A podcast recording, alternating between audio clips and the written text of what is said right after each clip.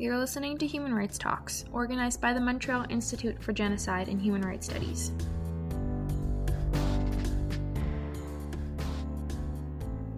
So, welcome uh, to this space. This uh, is organized by the Montreal Institute for Genocide and Human Rights Studies at Concordia University.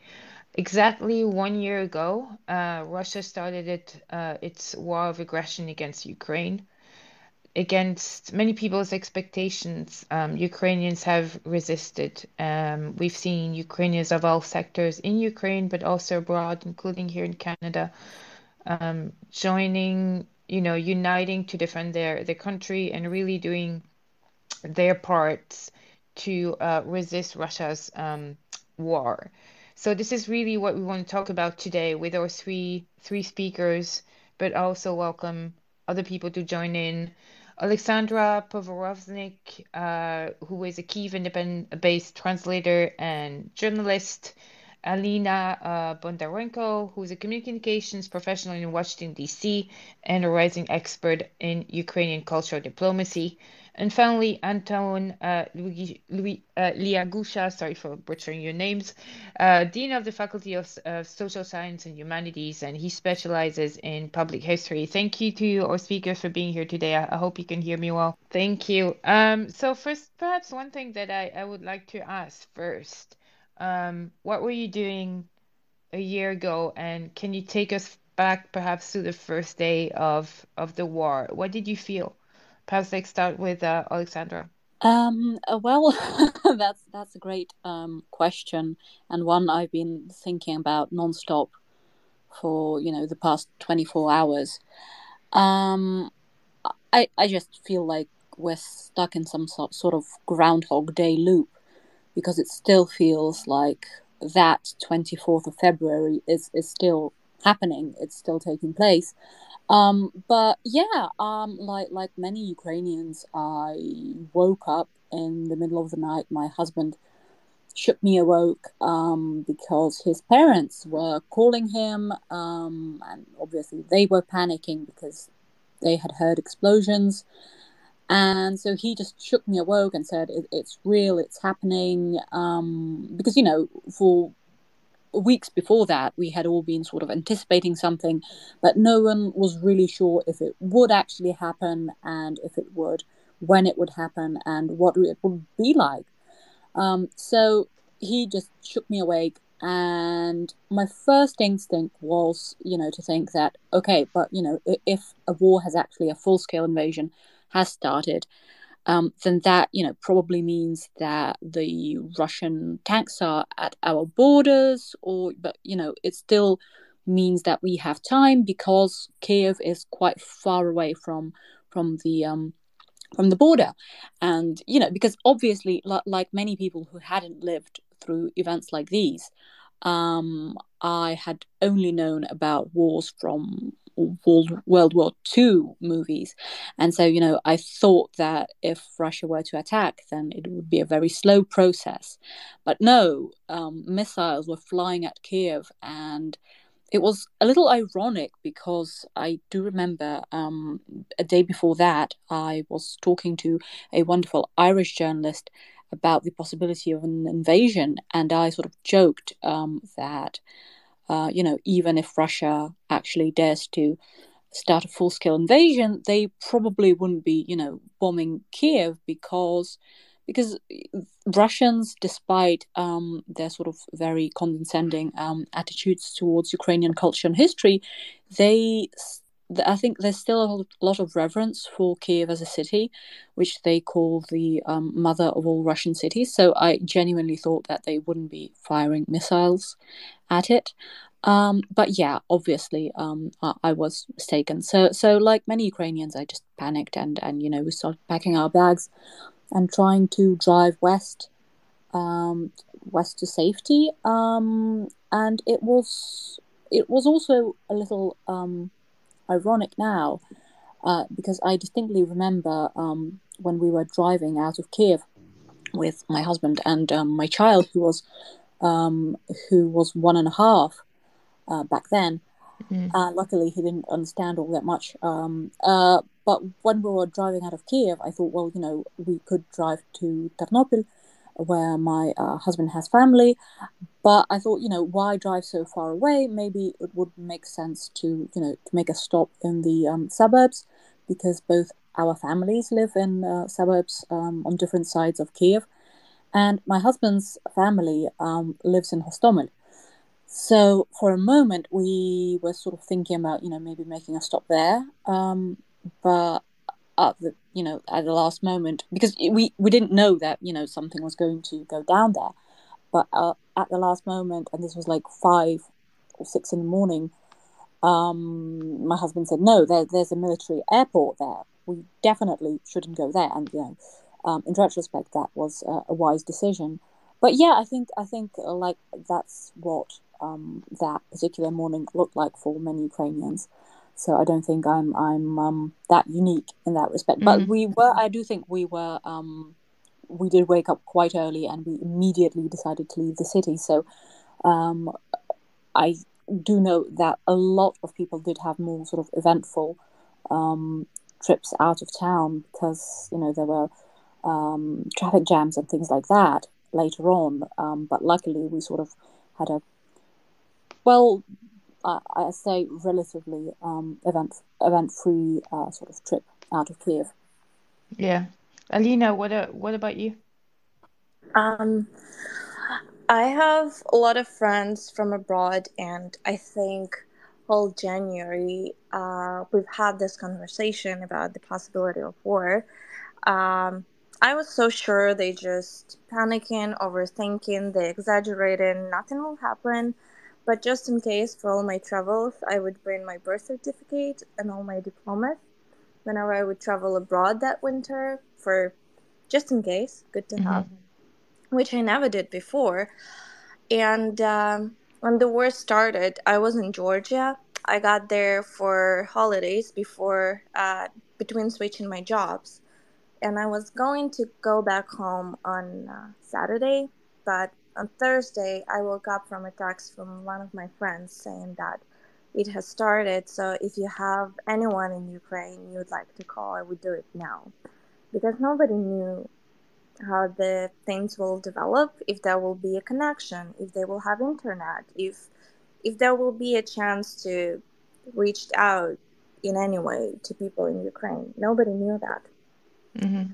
And I remember Georgia is uh, two hours ahead of uh, Kyiv. So I remember it was 7 a.m. in Georgia. Um, I was still sleepy and I looked at my phone. I realized I need to call my family, but I was so hesitant to do that because I thought, well, it's 5 a.m. in Ukraine. They're probably sleeping. And I wasn't sure if I wanted to wake them up because in the back of my head, I realized that it's possibly the last night of calm sleep they will have in a long, long time. And I was hesitant to call my family for like half an hour. Uh, I don't know. And now it just, when you think of it, late a year later, I was hesitant to call my family to tell them that the war started, where they mm-hmm. were. But at that moment, I just, I don't know. I wanted to to give them like an hour or so of calm of calmness of normal life. Um, and then i realized a lot of people were trying to leave the country.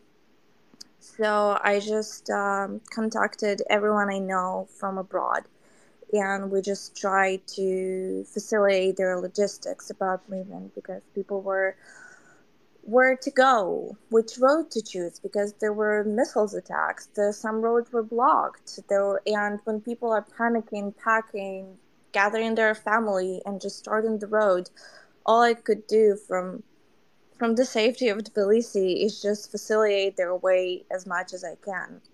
Mm-hmm. I would do that. I contacted a lot of my friends in different countries. They started some charity volunteer organizations help helping Ukrainian refugees on borders when Ukrainians arrived, where to go, who to ask, basically with documents. Not everyone even had this like calmness and resistance at the moment, you know, to keep things at one place. So a lot of people left without documents or something. There are many cases like that, and I would just would match people um, in right places and help to leave from different corners of the country. But when I asked my mom to organize our family to leave somewhere safer, she refused and she told me that she will drive tank if needed herself mm-hmm. because this is her home and she will not leave. But um, I remember that day, I think a few days when everyone was in a rush to leave, I didn't really go to bed because I was on my phone, just matching, connecting people, finding new people, contacts, who could help, who can live where. Um, so that was all I could do and all I could think about. Yeah. What What about you, Anton? Um, it was very hello everyone. It was very difficult and very you know specific time uh, for me because I was in DC when war started and um, unlike all my beloved people who was in Ukraine. And for me, war started earlier than in Ukraine because just like today, you know, I remember each minute of the time of the day. It was uh, late night, uh, Wednesday late night uh, um, of 23rd, and I was watching um, United Nations meeting um, regarding to you know potential Putin's war in Ukraine and Russia's Russia's uh, Russia aggression uh, against Ukraine. And that time on my screen, I saw you know notifications that Putin gave speech on YouTube, and I absolutely realized that it is started, and I was shocked. I was you know, in panic. Um, it was maybe one of the most difficult moments in my life um, because thousands of kilometers, you know, and you can do absolutely nothing to care um, of people you love, to care of your parents, um, you know, of of anyone doesn't matter. And first, my act was I just, you know, tried call, uh, tried made made a call um, to my parents, to my friends, and tried to wake them up, and told them that war is started and please do something in terms of you know um, seeking more safe place and something else. And that time, um, I just started to share in my thoughts, and I was prepared a lot of letters, and I decided uh, to send a lot of friends, a lot of scientists in the United States, in the western, uh, in west part of Europe, you know, with very um, clear description uh, what this war is for Ukraine, for you know whole whole globe, and why it's absolutely Nazistic, unprovoked, very brutal war, and of course, unfortunately, next day, it was Thursday. Uh, started my course at George Mason University and without any sleeping, um, being being in shock, um, I decided, um, you know, talk to my students not about course, not about you know, not about very scientific, academic, um, um, theoretical um, words and Mm, approaches, so on, so on, so on. I decided to share uh, very shortly, very briefly, history of Ukraine, and of course, uh, simultaneously, I was seeking way how I need evacuate my parents from Donetsk Oblast because they used to be uh, they used to live not far from um, front line that time. And it was one of the most maybe important scene. Um, i need you know decide and i need um, i need to do something to evacuate them. Yeah.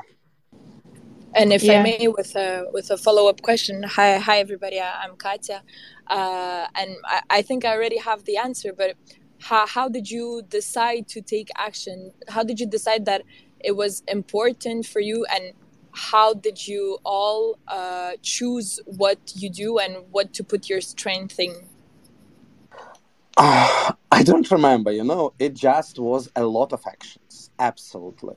Uh, I decided th- something before because to me it was absolutely clear that war will be, you know, in January, in mm, middle of February. It was, it was abs- unfortunately, it was absolutely clear. I don't, um, I didn't, uh, you know, I didn't want to believe in it. And before war started, I prepared a lot, you know, a list of actions I need to do. And just I did something according to the list.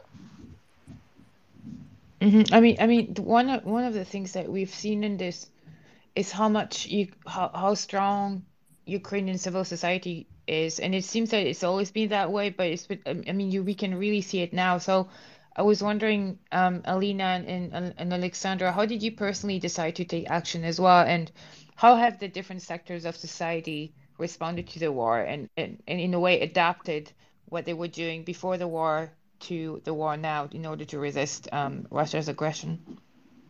Um, to me, it wasn't even a question or something to think over. If I if I should take action, of course I should take action.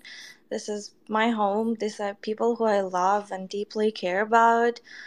These are my happy places, places where I grew up, and everything I love. So of course I should do something. Then I started thinking of what can I do. I I'm probably useless when it comes to physical strength and war and fighting, so I couldn't do that. But I realized that my strength is people who I know, who I have met when traveling, when studying, when working. So, and a lot of them reached out to me that morning asking how they could help.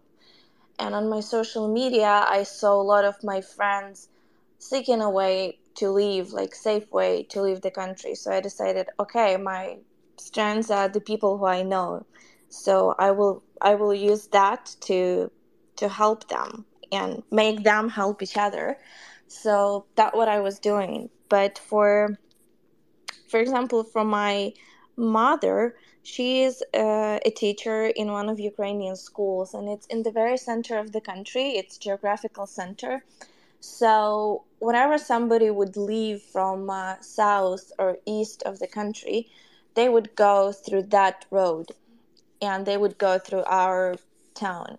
And in that school, they just started this, opened up like humanitarian not even a shelter, but the stop where people could stop on their way, have some, have lunch, dinner, have some warm food, shower, take, go to sleep, that they can take rest because that area was and thankfully remains safe ish.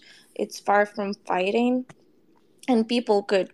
That was a place where people who were fleeing the country could actually stop for the first time and take a break. And she told me stories when there were people who haven't had any food in three days because they were driving from from Kherson. There were a lot of people driving from Mariupol at the very first hours of the war, but roads were packed. And um, I know that my school is doing just that, just helping people on their way.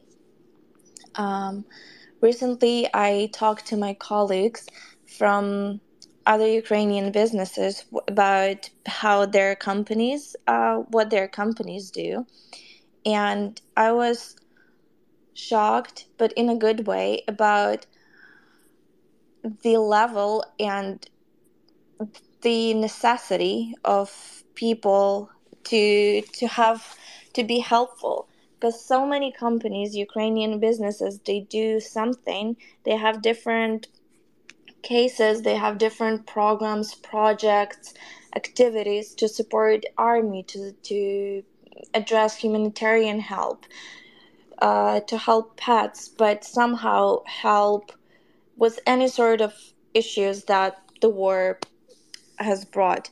And i was surprised uh, and impressed about how important it was for everyone to do something to be to contribute to to common victory.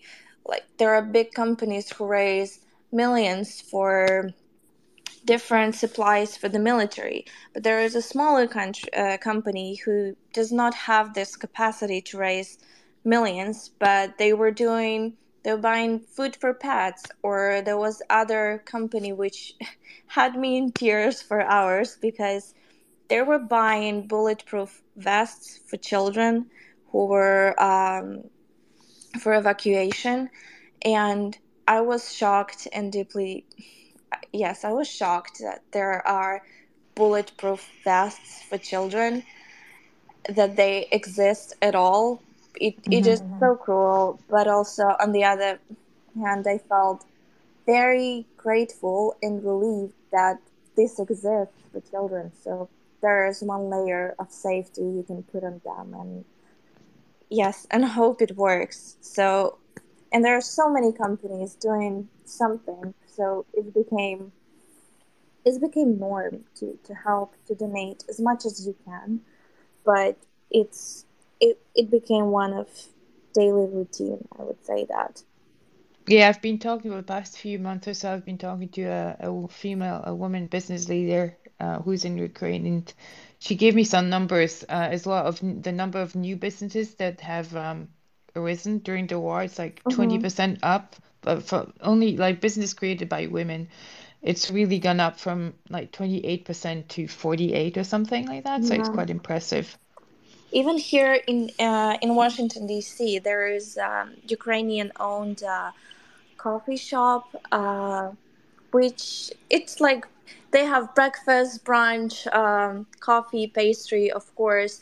And recently, and they have always been raising since day one. They have always been raising money there to send to Ukrainian army or to address it to humanitarian help. They've been always doing something, and they always had some fundraiser going on for Ukraine.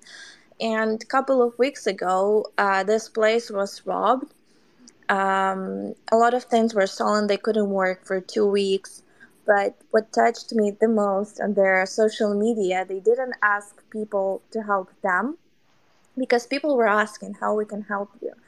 They didn't ask their customers to help them in any way. They asked customers to continue supporting Ukraine, and they left. They opened fundraiser um, online, and they asked their customers to donate that help they were they, they thought they would do not to not to this coffee shop but to Ukrainian efforts and again this case had me in tears because these people are going through a crisis of their own financial mm-hmm. emotional and when people ask how we can help you directly they ask to help Ukraine and then will find their way regardless.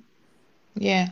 Alexandra um what what what have you seen around you? And you know, Ukrainian civil society has has a long history of stepping in where the government was was missing. What have you seen, and what do you think this this like whole of society mobilization is attributable to? Well, um, you know, I think Ukrainians like to, at least in peaceful times, we do have this tendency to criticize one another and to argue a lot about you know what's wrong with our society and how we could be better and and things like that. So usually um, ukrainians it, it, it, does take um, unbelievably sort of um, extraordinary circumstances to get ukrainians to agree on something. And but when they do when we do um, I think we're a force to be reckoned with. Uh, I think the last time we saw something like that was um, during Maidan, obviously. And you know, this state of you know people working day and night to help one another it's it's incredibly inspiring and you know we we talk we obviously you know for obvious reasons we talk a lot about our soldiers who are protecting us on the front lines every day and you know the incredible volunteers who are you know fundraising and buying things and and you know just, sort of solving issues that they you know a year ago these people definitely didn't think they would be facing today because a lot of these volunteers and even a lot of these um, soldiers they used to be journalists or i don't know um, writers artists whatever um, but now they've been sort of forced into this role and they're you know they're definitely um, doing an incredible job but they're also millions uh, of people, of Ukrainians who have ordinary jobs, who've spent their entire lives building absolutely normal careers, just minding their business, who've now now become heroes. Um, you know, I think what for me was um, incredibly touching was the work of our um, railway workers.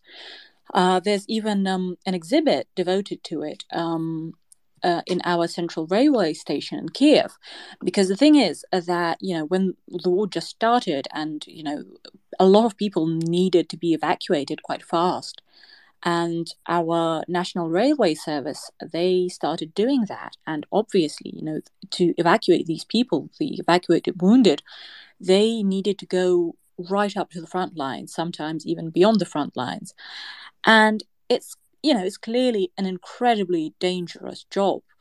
And these people, they're not, you know, they're not um, special service guys or, or, I don't know, or soldiers. They haven't been trained for this. They're just ordinary, you know, most of them are just sort of ladies uh, of a certain age who've spent their entire lives serving tea on trains or, you know, making sure that the passengers have nice bedding. Um, and in normal times, um, I think a lot of Ukrainians used to criticize them for, you know, and, and, criticize the railway service for being too slow or for not being polite enough and things like that. Um, but when the invasion, the full scale invasion happened, um, the the head of the railway service he specifically asked, you know, all of the workers if they were willing to go to the front lines to help evacuate people. And not a single person working for the, this huge country's huge railway company, not a single person said no. Um, all of them said, you know, I have grandkids. I can't imagine um, my grandkids being stuck near the front lines. Um, so I can, you know, I have to, I have to do my duty. I have to help these kids. I have to help their families, and they've been evacuating incredible amounts of people with pets. You know, they've been evacuating whole zoos, um, evacuating wounded soldiers under missile fire, you know, under horrific circumstances. And they've been still doing their job. And a lot of them, sadly, um, have have perished on the job. Several hundred railway workers so far, and it's not something that they were specifically trained for um, is just something they chose to do in the moment.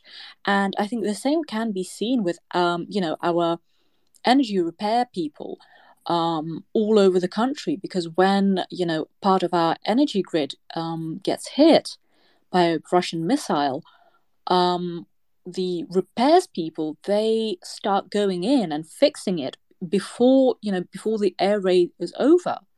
And obviously, um, the Russians have this horrific practice of doing double taps, of you know hitting, firing a missile, and then at a important strategic um, place, and then firing another missile to to get the people who are trying to help out there. And so, a lot of these people who've had normal li- uh, lives, who aren't soldiers, who are just you know doing this to keep the country going, um, they've been killed on the jobs and yet they continue doing it every day. And that's i think that's incredible because i'll never forget you know driving um, out of kiev on very early in the morning on 24th last year and seeing cab drivers um, and bus drivers driving into the city because you know they had a job to do and the fact that now you know little businesses are still working that you know supermarkets are working all over the country near the front lines that people are you know still delivering mail very efficiently very quickly um, that people are you know keeping um, the you know the internet on everywhere and the lights on. It's incredible. And i don't think i've ever seen such a show of solidarity and I, I don't think you know a lot of people say um, a lot of foreigners often say that you know Ukrainians are obviously special or, or that we're you know that we're heroic or something. I don't. I, I, I do hope that you know this is just humanity um, at at what it should be like when something extraordinary and horrific happens. I hope that you know that other societies would handle this in a similar fashion. But but yeah, it is incredibly touching. And uh, I'm sorry, uh, I'm rambling on for far too long. But um, just one more example. You know, uh, for the past couple of months, there's been um, a lot of power outages all over the country, and um, that's you know that that was a problem for for multiple reasons, but also. One of them was that people kept getting stuck in elevators because, you know, obviously we're you know we're told to um, avoid taking the elevators and walk on foot but a lot of people can't do that you know for obvious reasons. And so they ended up getting stuck in elevators. And small businesses um, like shops corner stores would you know start making these sort of provision boxes and leaving them in elevators or neighbors would you know start making provision boxes and leaving them in elevators so that if you're stuck in an elevator, you can get a snack, some water, um, maybe a light, or things like that, just so that people would be more comfortable. It's not a government initiative, it's not something that uh, one large business did. Um, it's just something that you know people did and are still doing to help each other out. So it's incredible, and these examples are everywhere. Yeah, yeah. I mean, um, to I I in in Montreal here. I live next to the um a Ukrainian uh center, and they constantly have fundraisers and concerts. So perhaps the question to Katya and Anton, and Anton, uh, how have Ukrainians abroad responded, including or great, you know, be it families or uh, Ukrainian organizations? What have you seen? Pass Anton first, and then Katya. Okay. Uh, first of all, if if I can, I would like to add something that you know, civil society. Uh, to my mind, not only we can we can describe not only in terms of you know um, emerge or like being huge and something else in Ukraine now. It's very diversity. I mean, in terms of helping each other in a lot of uh, you know a lot of branches of uh, mm, state life. I mean like uh, helping to serve and preserve and mm, to do something with uh, art you know on the one hand with elder people to help to elder people on the other hand uh, to do a lot of things in organization um, like you know uh, civil society groups in ukraine have played a significant role in responding uh, to this war at all and many have focused on providing humanitarian um, to idps and those affected uh, by the conflict. Some of them organized um, mm, you know a huge protests um, all over the globe and yes, in as I know,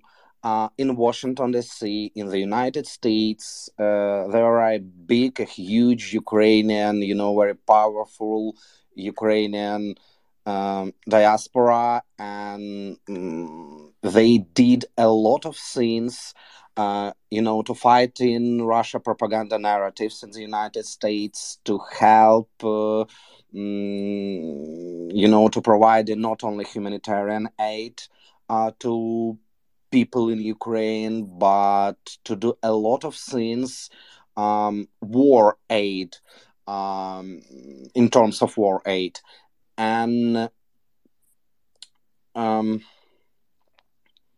there are there are maybe not not just one big organization, but a lot of uh, people, mm, you know, self-organized and to doing to doing all possible, you know, absolutely all possible, from sending money, raising money, to really humanitarian aid. And as me, and I took part, very special, to, took part in very, very specific um,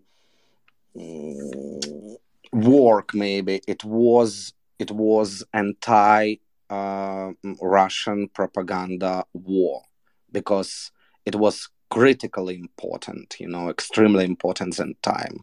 Uh, sharing Ukrainian narratives, sharing um, any knowledge uh, knowledges about Ukraine abroad, and catching and fighting and facing Russian propaganda. Katya, perhaps. Yes, from my side, uh, well, we can say that I've been a lucky quote uh, that to see how uh, the French and Canadian societies have reacted. Because uh, when the war first started, I was uh, in Paris, and um, one of the first examples that comes to my mind is uh, basic. Uh, businesses that uh, transformed into humanitarian aid. Uh, for example, I was using this travel company to send uh, some clothes to to my grandparents during the, the month of January February. So just when I arrived to France and uh, they the the day that that the war began uh, they transitioned to now sending humanitarian aid.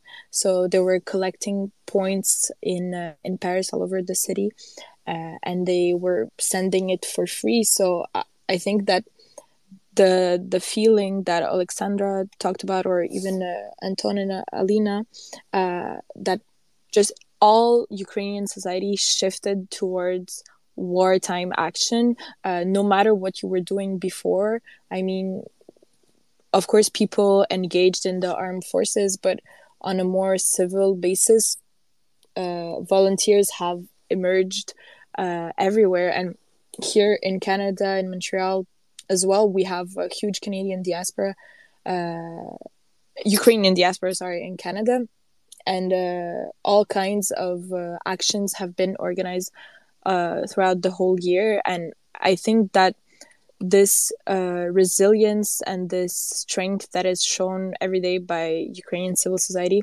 is what motivates and keeps up hope, I guess, for uh, the Western countries to to give us help because that that's what Ukraine needs. And so I I think that if there's one country that can inspire such strength, it's really Ukraine, and people have shown it throughout the the whole year. Yeah, absolutely.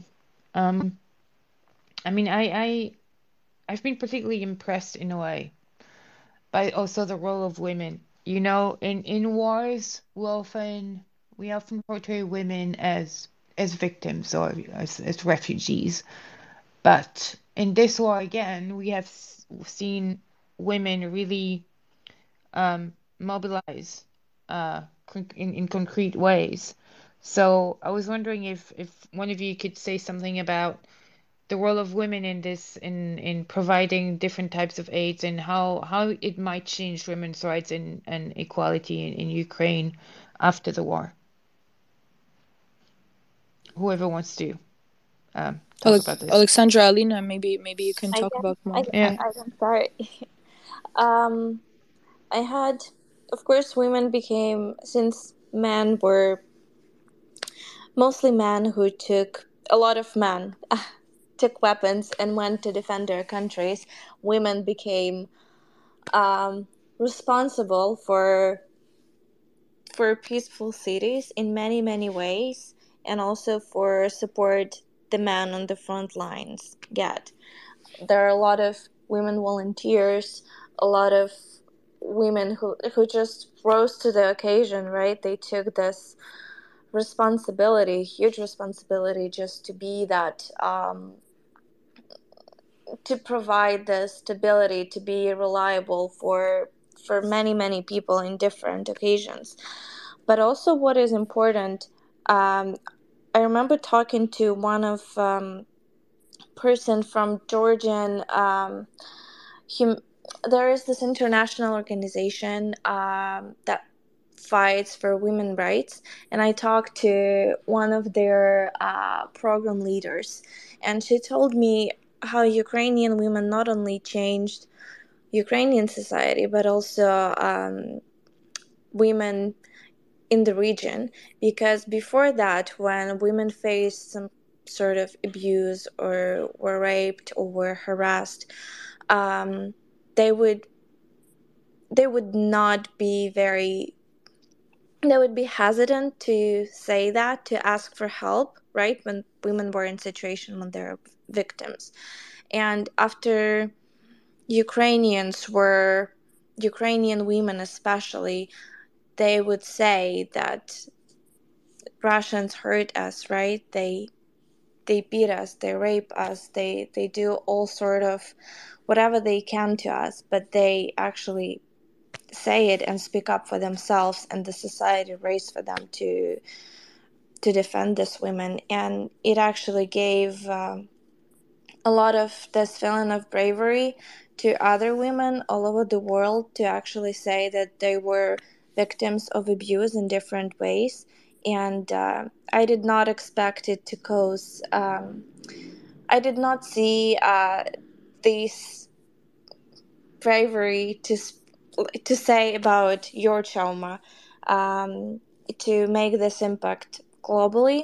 And um, yeah so now a lot of uh, organizations that support women they have even more work. And i'm glad that um, people feel safe to say about their um, hard experiences and and start some action to avoid that. Yeah, absolutely. Alexandra? Yeah, if I could just um, add uh, to what Alina just said, and I agree with everything, is uh, is also that you know we do see Ukrainian society as patriarchal, and in a lot of ways, um, that is definitely, um, sadly, still the case. Uh, but in certain, I think, aspects of our society, I think that we have underestimated the role that women uh, have played for quite some time now. Um, and now we're finally starting to discuss all of this because, for example, um, the Ukrainian armed forces have a very sizable number of women fighting currently. I think it's about 15%, uh, unless I'm mistaken, which is, you know, for an Eastern European country, it's quite it's quite uh, a serious number. And so you can't say it's just you know men fighting on the front lines or whatever, uh, because women are absolutely involved. But and they have been, you know, since 2014. A lot of women have been fighting on the front lines.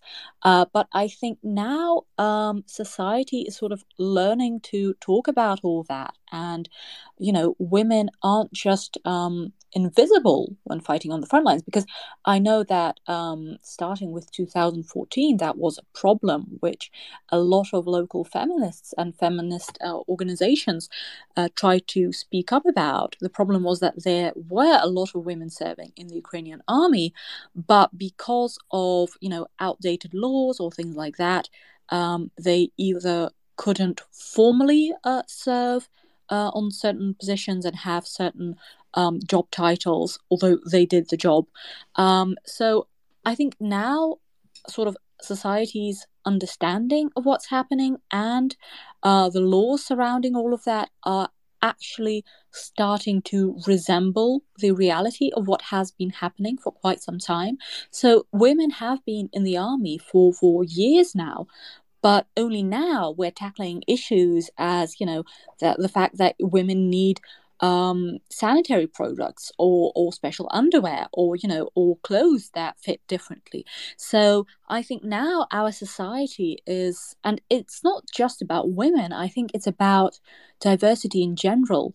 Um, ukrainian society is i think a lot more diverse than a lot of people especially foreigners give it credit for. And you know even even more diverse than Ukrainians themselves give it credit for. Because I think a lot of the time we sort of we feel like we're not modern enough, not um, progressive enough, not liberal enough. Um, although our society uh, is very diverse and that's one of its main strengths.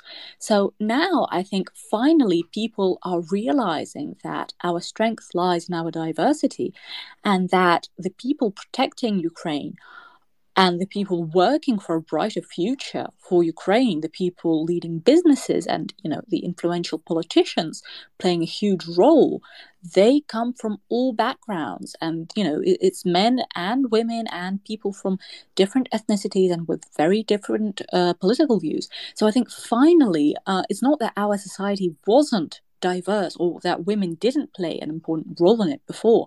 I think finally people are giving credit where it's due. And I think that's absolutely wonderful because we still have a lot of issues, sadly, and we still have a lot of work on. But I do think that finally people are talking more about, you know, the, the female snipers and the incredibly brave women on the front lines and the different battalions made up of people from all ethnic or political backgrounds and i do think it's it's a leap forward and i hope that this will definitely um, help ukrainians from all backgrounds sort of get along better in the future and value each other more. Thanks alexandra. Um, perhaps perhaps one one like questions that i i perhaps like to ask you all. Um, you know some countries have not taken a strong stand to, to support Ukraine, uh, including you know some governments in, in, in, in the global south. If you could send one clear message to to them about why they should support Ukraine, what what, what would be perhaps Anton first?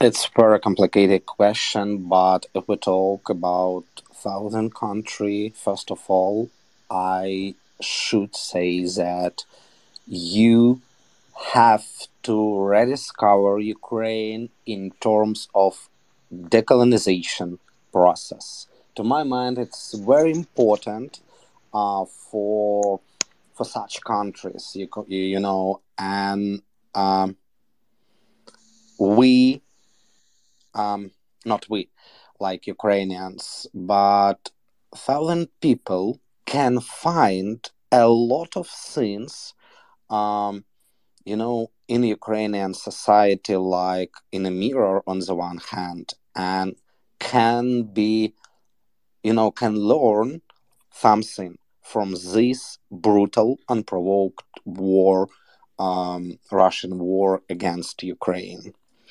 And at least it's just, you know, just very clear message. They should be with Ukraine. It's only one way to steal to steal democratic on the one hand to steal to be honor uh, to be honest and to be to be on the side of you know like Zelensky told not to be on the side of good Thanks so much, Anton. Um, Alina, maybe if you'd like to go next. Yes, I agree with Anton about um, many things, and but I also think as communicator, uh, professional, I think that when we talk about different countries and their consistent support, um, we can't. I can't think of one message. I would say I feel like you always change language. You always you always choose what to say to a certain person. So it's hard to say one message that would that would be heard in in every culture for in every country. But um, i would say something that people can relate to and everyone loves and values their homes. And people love and value their happy places so are Ukrainians, and we really, really, really looking forward to have our homes and our happy places safe and be able to come back there. And um, I'm endlessly grateful for countries and for people who stand with us and who support us while we doing everything we can to um, to get safety back to our homes and i'm endlessly grateful for them for helping us um, to return home and make it safe again Thanks Thank so you much. very much. Perhaps Alexandra and Katya, if you want to say a few words as well, you're welcome to do so. Sure. Um, those those were wonderful messages, and I I agree with them wholeheartedly. But if I could just cheat a little, um, the thing is that I believe that the main issue with the lack of support uh, from the countries uh, of the global south, it's not that the people there um, wouldn't sympathize with Ukraine's plight.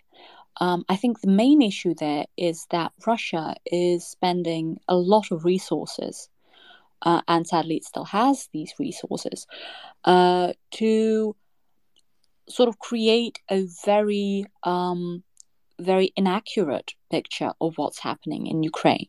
And Russia is doing this intentionally.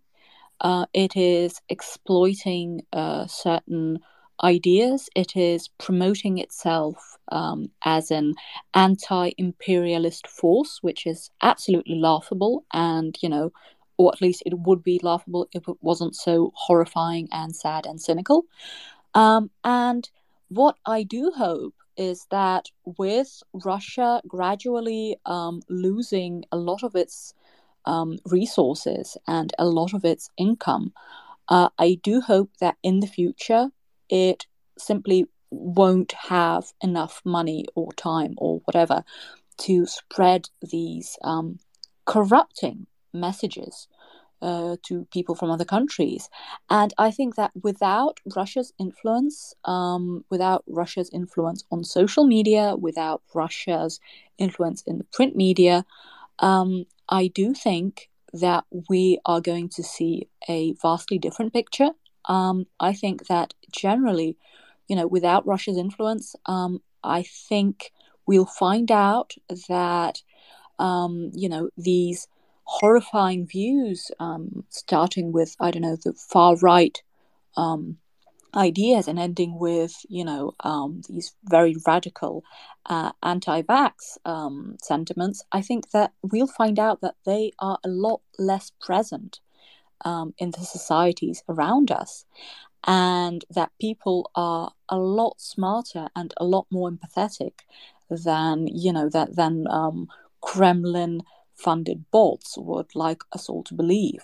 But yes, but also I think it would be great for everyone if if the world finally saw Ukraine for what it really is, which is an ex-colony which has been, you know, uh, which has gone through horrific events in its history and I hope that they'll also see Russia for what it is, uh, the remnants of an empire, which which you know which haven't um, haven't really faced up to its own horrific legacy. Um, so yeah, I think that you know if Russia stops interfering in these processes, uh, then people are smart enough to see things for what they really are. Thanks, Alexandra. I really appreciate that. Um, Katerina, we also wanted to give you an opportunity if you had uh, some some final words to contribute.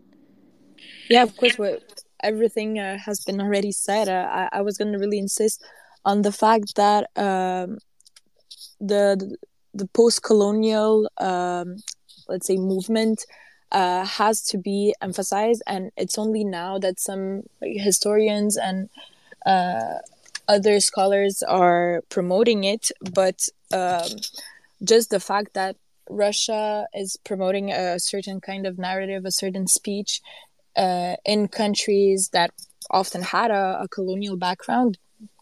Uh, I think we we should insist on the fact that supporting Ukraine is also supporting decolonialism and supporting feminism, as we said, and as we saw with women's implications.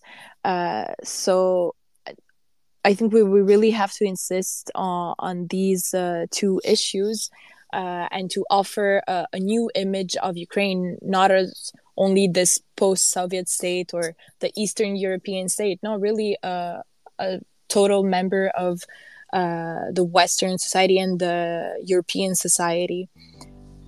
Awesome. Thank you so much. I really appreciate all of our wonderful speakers for joining us today and sharing their perspectives, and all of our audience for attending. Stay tuned for more Twitter Spaces events from us. Thank you.